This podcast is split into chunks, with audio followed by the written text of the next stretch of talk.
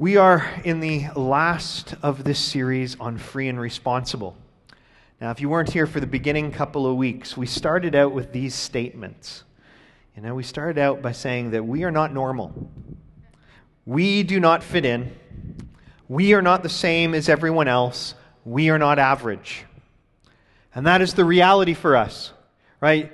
If you're a follower of Jesus, if he is your Lord and King, you represent about 3% of the population of Canada. So you are not normal. 97% of the people around you are different. You know, and when you say when you go out into this world, when you come in here amongst amongst fellow believers, you're normal. You know, but once you go out these doors, you're not. You're not normal, you don't fit in, you're not the same as everyone else, and you're not average. You're supernatural. You're overshadowed by Jesus and the Holy Spirit. You know, our priorities, as we were talking about, they've got to be different. You know, we, our priorities are set by our King, Jesus. He's the one that sets our priorities for us. He's the one that sets the path that our lives go on. As I was saying in, in worship, you know, we have a choice, and that choice is His control or us staying in control. And the more we want to stay in control, the more miserable we'll be following, trying to follow Jesus the more difficult it will be. The more, the more we will struggle in our walk with Him because we're trying to control it. But the more we're willing to surrender to His ways, to do things by His word, to do things by His example, to, to allow ourselves to be transformed, you know, by the renewing of our minds. We looked at a number of different scriptures over this last month. We are looking at, you know, we've covered three main principles so far, and we're covering the last one today. We covered the fact that Jesus died to set us free from sin, death, fear, and shame in order to establish us in freedom so that we can live and love as God's glorious children. What Jesus did at the cross, it was done. He once and for all conquered sin, He once and for all conquered death. We've been set free. You know, we've been set free. You should be happy about that. You know, we've been set free. Let's give him a shout for that. Like, thank you. we're free. Right? Then we talked about the fact that freedom is very personal, right? You know, my freedom is my freedom. I've been set free. I can't get set free on your behalf. You can't get set free on my behalf. Your freedom isn't, you know, well, I attend church and because other people around me are set free, that makes me free. It is a thing, it's a relationship between you and Jesus. You either accept this gift or you don't. No one else can accept it for you. You know, it's you and Him where that freedom comes from. So it's very personal. But while it's personal, it cannot be self centered the very gift that we have been given by Christ. You know, we receive it by making him our Lord. By him being our Lord, you know, scripture describes us as dying. You know, our old self dies. It's crucified along with Christ. Our old self, our old ways, they die. It means the 97% of other people around us that are living for, you know, for the priorities of the world, they can no longer be our priorities. Our, our, our priorities die with our worldly ways. Our passions and the things of this world are, are the things that we would go after. They need to die so that Christ can live as our King, that He can truly be our King. You know? We've been given this freedom. We've been set free from sin and death so that we may present ourselves to the Lord as willing sacrifices, surrendered and ready to serve. Like we talked about, it talks about in Scripture that true worship, true worship is a life surrendered to Him. You know, that our lives become willing sacrifices. A willing sacrifice. It's like, I am choosing. Another way it describes it in scriptures is we become bond servants, which is servants by choice. We have freedom, but it's, a, it's an incredible thing that that freedom comes by a choice to be a servant of our King. We serve our King from a position of a royal priesthood, a priesthood of all believers. We are brothers and sisters of Christ. We share in the inheritance of the kingdom, but our agendas, our, our life, it becomes surrendered to Him, His ways. You know, we become surrendered and ready to serve. It's like, Lord, my life is yours. What do you want me to do with it? And when I say, what do you want me to do with it? It's not from a perspective of, oh my goodness, you know, well, I should give up my job, I should change everything. We see over and over in Scripture where, where Paul writes, and he, he'll say in the New Testament, just saying to people, like, look, now that you've received Christ, do keep doing what you're doing. You know, it's not that you need to now stop working or stop, you know, things. You, you continue on the path that you're on, but with Christ. And Christ may change that path. He may call you in a different direction. He may call you into a different thing, but do what's before you. So when I say that we surrender to Him as servants, it's not that it's like, okay, well, now my whole day needs to be in full time ministry. In the sense that I give up my job and go look for a job in the church. Your day is in full time ministry. But your full time ministry is in your workplace, it's in your family, it's in your neighborhood, it's, it's in your city. Everywhere you go is your ministry. Everywhere you go. That is the reality of us serving Jesus. It means that, you know, in our workplaces, our priority becomes our king's priority. So we work unto him. It's, it's an incredible thing. And then we talked last week about that freedom and responsibility are inseparable. We experience true freedom as we cooperate with the Holy Spirit to produce the fruit of self control and use our freedom to bless others. We were looking at scripture last week. There was time about the fact that, you know, everything is permissible, but not everything is beneficial. We have this freedom.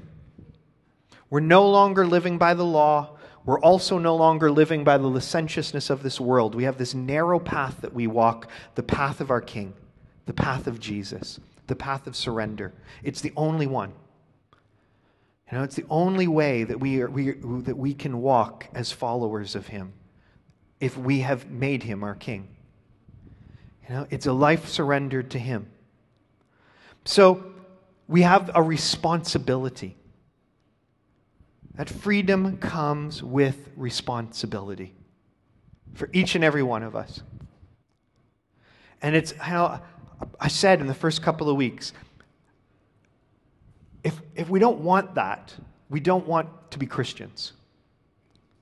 You know, if we're not willing to accept the responsibility, the surrender, the Jesus and only Jesus, if we want Jesus plus anything else, know, if we want Jesus plus our old life, Jesus plus the law, Jesus plus living for the flesh, Jesus plus sin, Jesus plus, um, you know, whatever other God you want or idol you want to add to it, it ain't going to work.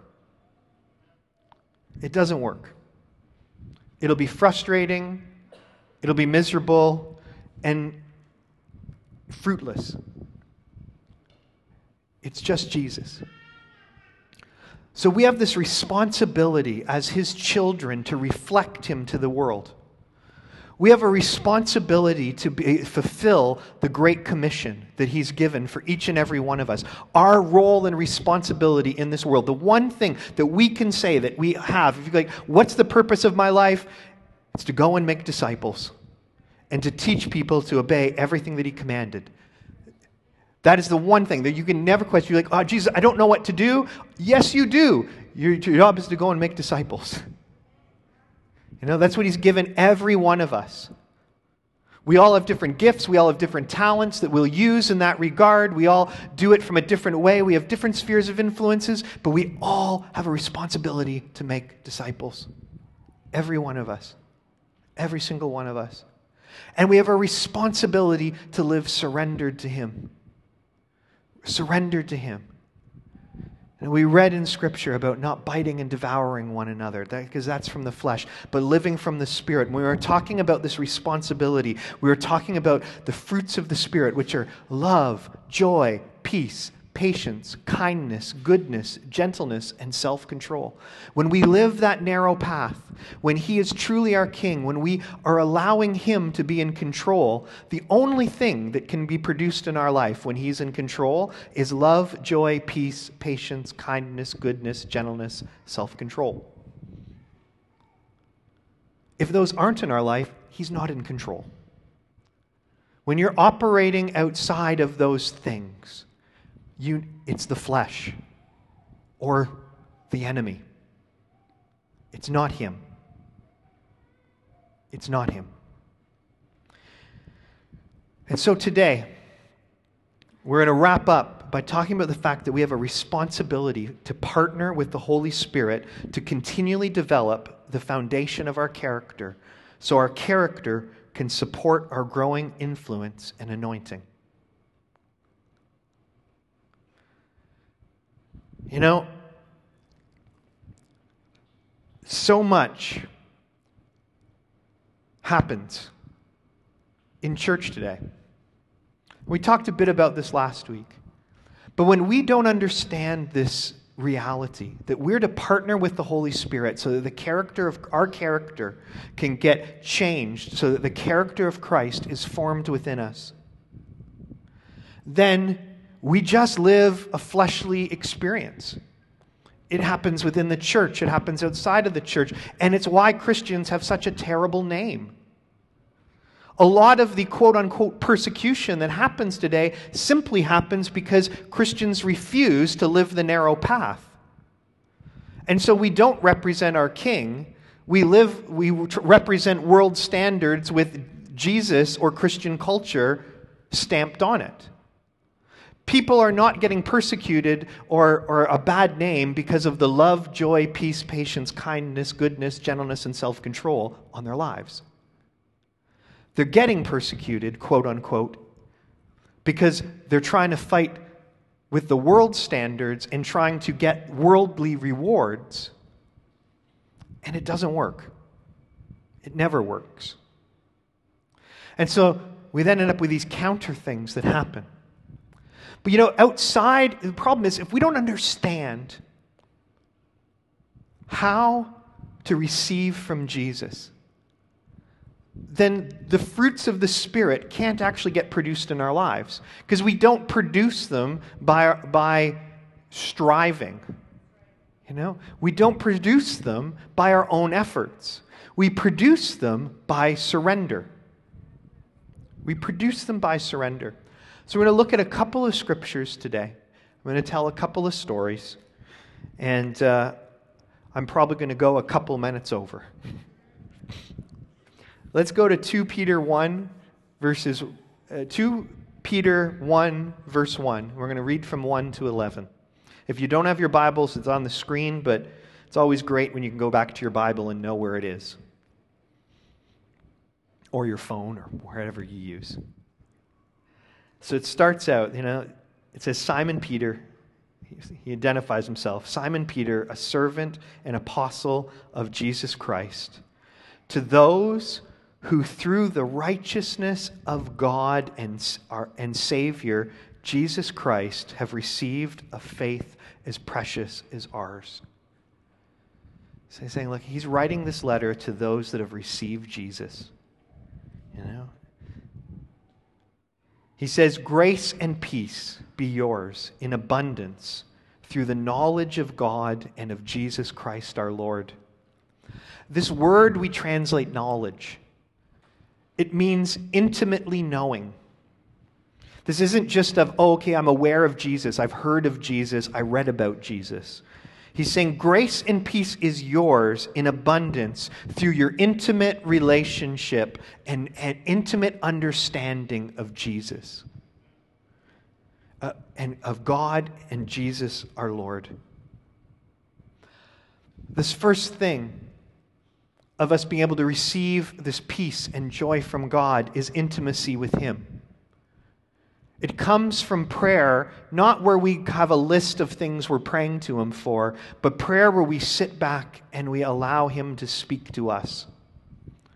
where we allow God's word to become, where we allow the words on the page of the Bible to become alive, and the living word, Jesus Christ, the living word, Jesus Christ, his character to be formed in us. The fruits of the Spirit to grow because we are abiding in him. It's that place where we know that our, what He's done for us, where we're completely secure in our salvation. That place where we know that He is greater than anything in this world, that all authority in heaven and earth has been given to Him, so we can trust Him with our lives. We can trust Him with the outcome of things at work. We can trust Him with the outcome of things in our family. We can trust Him with the outcome of situations that we're facing when we give them to Him and go, Lord, I, I can't, I don't know what to do. You show me what to do. You show me what to pray. How do I partner that your will would be done in this? In verse 3, he says, talking about Jesus, he says, His divine power has given us everything we need for a godly life through, again, our intimacy, our knowledge of Him who called us by his own glory and goodness. You know, we didn't come to Jesus because he was a taskmaster. We didn't come to Jesus because he stood over us with a whip. We've come to Jesus because he's good. And I'm assuming that you gave your life to Christ because you're like, you tasted and see, it says in Scripture, you tasted and saw the Lord is good. You're like, oh my goodness, I don't want my life without him. Why would I want to live my life without Jesus? There's nothing else that would make sense. There's no other source of joy. There's no other source of peace. There's nothing else that satisfies. That's, that's where like intimacy with him comes from is a recognition that him and him alone is what satisfies. Him and him alone that's the source of joy and peace. It's that which calls us into relationship with Him. And it's through these things, this goodness, this grace that He's given us, very great and precious promises, so that through them you may participate in the divine nature, having escaped the corruption of the world caused by evil desires. Understand how powerful that is It says that when we have this intimate relationship with Jesus, we are participating in the divine nature of God. In John 17, Jesus prays and says, Lord, may they be one with us as we are one. The Holy Spirit, God Himself, comes and dwells within us. We do not become gods, but we get plugged in. Grace is powerful. We get plugged into that divine nature so that the very one that created the universe is able to come in and shape our character. The very one, as we surrender in peace to him, he's able to come in and, and start molding and shaping our soul. He's able to change us. He's able to deliver us, as we had testimonies of today to set us free from things that may have plagued us for years. Why? Because we've surrendered to Him and we've let Him in. We've made Him Lord. And then we participate. We can't, outside of Jesus, there's only one way to the Father, He tells us. It's only Him. There's no other way. There's no actually other way to experience this peace. There's no other way to experience this joy. Everything else is counterfeit. But so many Christians live without it. So many of us live on this treadmill of life and this treadmill of activity and this treadmill, it can even be religious activity in church or all kinds of things. And we're busy striving, but we're not abiding in Him. We're not going to Him and allowing Him to change our souls. Him to bring us peace. We don't get to abide in His divine nature because we don't slow down enough to do so. We don't let Him be the Prince of Peace of our lives. And thus, we constantly live still corrupted by the evil desires of the world. And we, we fight these internal battles. And we all do it. I have them. You have them. But I tell you, the more I've learned to abide in God, the more the, the evil desires of the world that go away. The more that they're overpowered by God's goodness and grace, by His character in my life. And so I'd say to you that if the things of this world or the desires of the flesh are strong in you, let it be an indicator I need to slow down and go and spend some time with God. I need to make some adjustments in my life so that He can be the one in focus and that His ways would become my ways. Verse 5, it says, For this very reason, make every effort to add to your faith goodness, to goodness knowledge, and to knowledge self control, and to self control perseverance, and to perseverance godliness. Make every effort. Now we can read that. It's like, ah, I've got to strive. You know, I'm going to study five hours today, and I'm going to get down and pray in tongues for an hour, and I'm going to do this, and I'm going to do this. Yeah, read your word, study your word, so that this truth can come out. Study, study the Bible. Study the Scripture. So that you really know what it's saying. Do it quietly with the Holy Spirit, not rushed, so that it really can. Pray in tongues for sure. Take, do that. Paul says he did it more than anybody else, and developing that intimacy with God.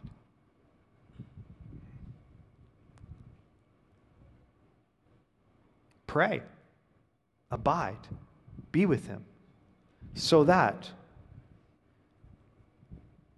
goodness, faith, goodness, knowledge, self control, perseverance, and godliness gets formed in your life.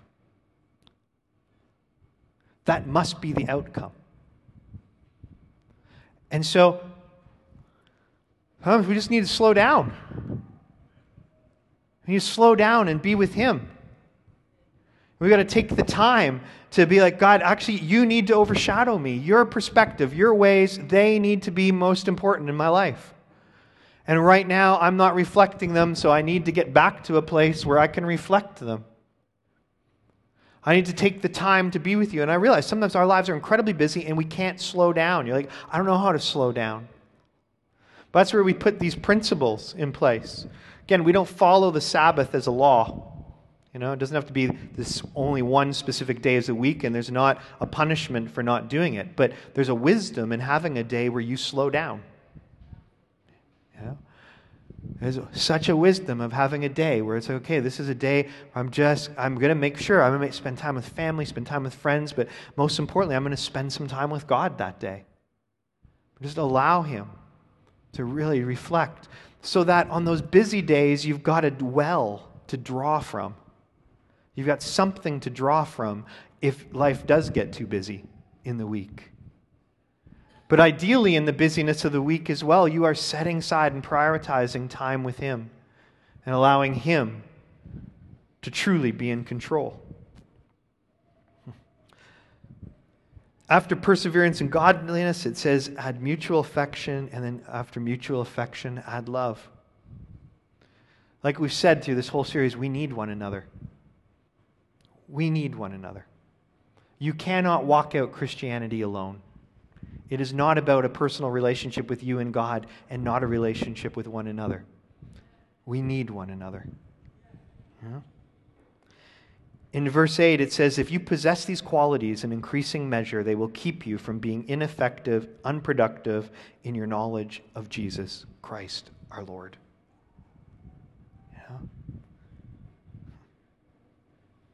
Then says in 9, Whoever does not have them is nearsighted and blind, forgetting they've been cleansed by their past sins.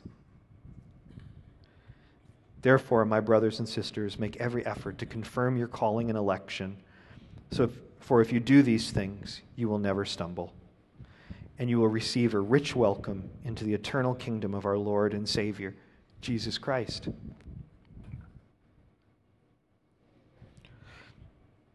We confirm our calling and election by the fruits of Spirit being produced in our lives, by the things that Peter just wrote about of godliness, goodness, perseverance, mutual affection, love, faith, those being produced in our lives. That's what confirms our calling. It's like in John, he writes, it's like, well, whoever, you know, the way you know you're saved is you live like Jesus did. It's that simple. The way that our security doesn't come from a prayer, our security comes from the mark of the Holy Spirit on our lives and the fruit that gets produced by that, not by our striving or effort, but that happening. Our assurance is Jesus, what he's done on the cross, the way we know we know him is that we obey his commands. It doesn't mean we get them perfect. It doesn't say you will perfectly obey my commands and never sin because you're back under the law. It's that your goal and your priority is to live His way, to produce the fruits of the Spirit, to live in a way that's totally surrendered to Him. I'm going to go through these scriptures quickly because we are out of running out of time. I am going to go a bit over because I want to wrap this up today. It says in Ephesians 4, verse 1 to 3 As a prisoner of the Lord, then, I urge you to live a life worthy of the calling you have received. Be completely humble and gentle. Be patient, bearing with one another in love. Make every effort to keep the unity of the Spirit through the bond of peace. In Titus 2, verses 11 and 12, it says, For the grace of God has appeared that offered salvation to all people it teaches us to say no to ungodliness and worldly passions and to live self controlled, upright, and godly lives in this present age. Grace is powerful. The same grace that saves us empowers us to live like Jesus. So if we only know, if we don't know grace and we're trying to live under the law, we're not living that narrow road. If we're loving grace, but living self centered lives with the same priorities as all our neighbors in the world, ah, we're not following Jesus either. There's one narrow way. One narrow way that our freedom's been given to us. It's like you will be free if you walk this path. This is where freedom lies. Freedom comes within boundaries and responsibilities. You know? It's a bit of a provocative, um, intentionally, you know, example. But you know, we won the, a number of years ago, sometime in the last 20 years, women in Ontario won the right to walk around topless. You, you know, all the men and women in here, we could come with no shirts. But we'd probably all agree it's probably not the wisest decision. We have the freedom, but responsibility tells us we're not going to do that can say, Paul, as he would write, it's like, well, you know, yeah, people like, well, I'm free. I can do this. I'm free to do this. Yeah, is it helpful? What is the fruit that, that our actions come from? Because no one wants to know a Jesus that looks just like the world. That's the truth. I'm going to use an example. I only have time for one thing, but it's a, just a relevant one because it's on the in the news. It may even be front page news. It was on my news feed this morning. We can't fight the way the world does. There was a protest, a march in Toronto yesterday that's been labeled a Christian march, and there were people, Christian people, that were part of it you know, marching for quote unquote their right for free speech. And to do that, they were going to march through the gay village in Toronto to declare that they have the right to walk down there and do whatever they want. They can proclaim Jesus. They can do this. They didn't get to. Their march got directed, and it's in response to someone getting arrested for standing on a street corner in the middle of the gay village with a loudspeaker preaching the gospel. We have in this country the right of freedom of religion you know, and the freedom of speech. And so, from a standpoint of human rights, person was well within their rights. I don't know anywhere in Scripture that it tells us to fight for our legal human rights. It tells us to fight for love. It tells us to live a quiet and simple life. It tells us to pray for our authorities in heaven. But it doesn't tell us to protest. And these subtle things, I'll be honest with you, my opinion, James's opinion, I think Satan was behind that march. And he got people, well intentioned, people that I believe love Jesus, to play right into his hand so that the front page news makes Christians look terrible. And this has been happening over and over and over, you know, in, for the last however many years, particularly in the U.S., you know, where without love, we have nothing. And there's absolutely nothing loving about forcing our freedom of speech on people. There's nowhere, you know, Paul would go into a synagogue that he had full right to be in and would go and share something and they would kick him out. He didn't come back and fight for his right to do it again. He didn't lead Christians in a protest through the Jewish quarter because they need to hear his message. He dusted off his feet and moved on. We, as people, as children of God, are supposed to be dead to the world. It's even dead to our rights. And we don't like that because we like control. We like to know we can be in control. That if you do this to me, I can do this back to you. It tears apart society. It tears apart churches. You know, I heard a story this week of a church. I'm going to keep it incredibly vague, but church somewhere in the GTA where a new pastor came in and the people were so divided. They were having such factions. And he just is like, this is ridiculous. We should be united. We should be loving one another. And you're fighting with one another like this. This is ridiculous. And so he just is like, you know, you guys think this, you guys think this. I'm going to make the call. This is the way we're going. And someone in the church on the side that didn't get what they want set the church on fire. If I can't have it my way, I'm going to burn this thing down. People in church. And you think, man, that's ridiculous. But if you listen, if you ever pay attention to U.S. Christian news, it's nuts what people do in the name of Jesus. You know, in churches, to one another. And it's probably a global problem. Why? Because we celebrate a Christian culture without a king. He's got to be our king. He has got to be our king. And the test of our actions has got to be is this coming out of the flesh or the fruits of the Spirit? The flesh or the fruits? You know, that's got to be in our homes. It's got to be in our church. It's got to be in our workplaces. It's got to be in everything we do. Every interaction that we have should be tested through, should be re examined through the fruits of the Spirit, should be re examined through the list like we read in Peter, and going, what am I doing? Is it actually producing? What is it producing? Because no one's going to be thrilled with you for being right, but unloving. No one's going to be won to Jesus because you know the truth and you're hammering it on them. No one's going to be led to Jesus by us marching in the streets, you know, fighting for our right, for our freedom to speak. But the society will be changed by us being the salt and, the, and letting our light shine.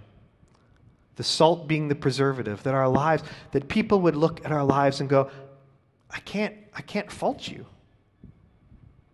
I don't like what you stand for. I, I, don't, I don't like what you believe. I don't, I don't believe in God. And, and actually, I'm kind of offended by you being around me because it makes me uncomfortable because, the, you know, you won't do this, you won't do that, you won't do the other thing. But I can't lay blame with how you treat me. I can't lay blame with how you are. That's the responsibility that comes with our freedom. The, uh, we are called to be a light to this world, and we cannot be a light to this world if we are trying to be like the world, fighting with the world's tools, doing things the world's way. We change the world by following the example of our Savior, being as opposed to fighting for our rights, picking up our cross and following Him. Picking up our cross and following Him.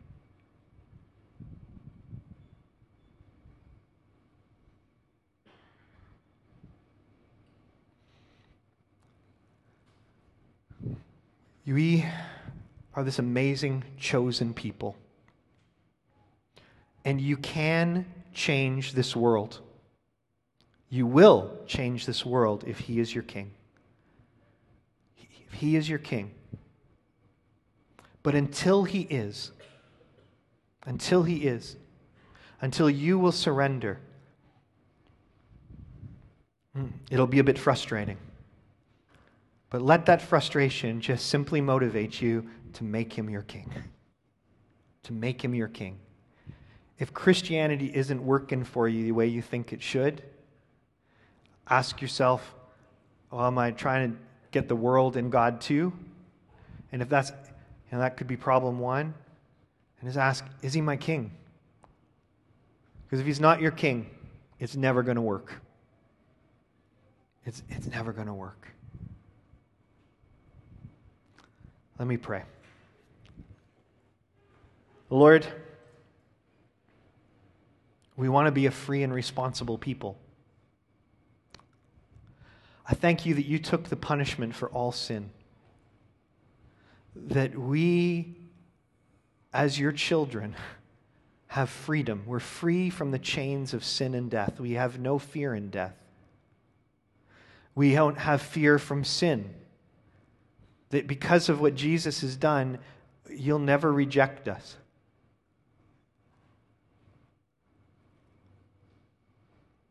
We want to produce the fruits of your Spirit in our lives.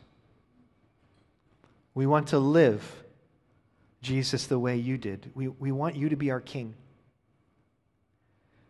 Now, Lord, as we surrender to you, just allow those things to be produced in our lives.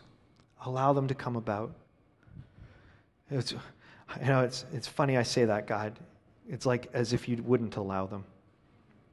Help us, Lord, to, to see that it's only in doing those things that we allow you to truly produce the fruit you want to produce in our lives.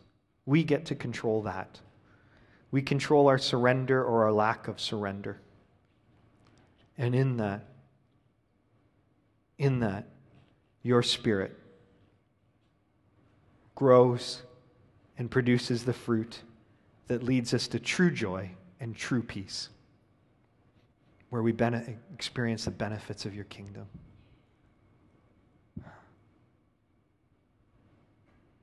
Hmm. It's been on my mind all day today, so I'll share say it with you. It's from my growing up Catholic. Peace be with you. Peace be with you. And also with you, yeah. Peace. You know? Thank you. But what an amazing statement that if we understand and it's not a ritual, man, may the peace of God be with all of you as you go about this week in everything and in every way. Amen.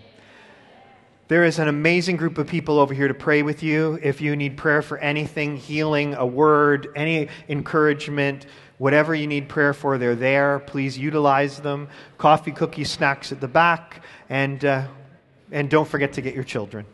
Have a great day.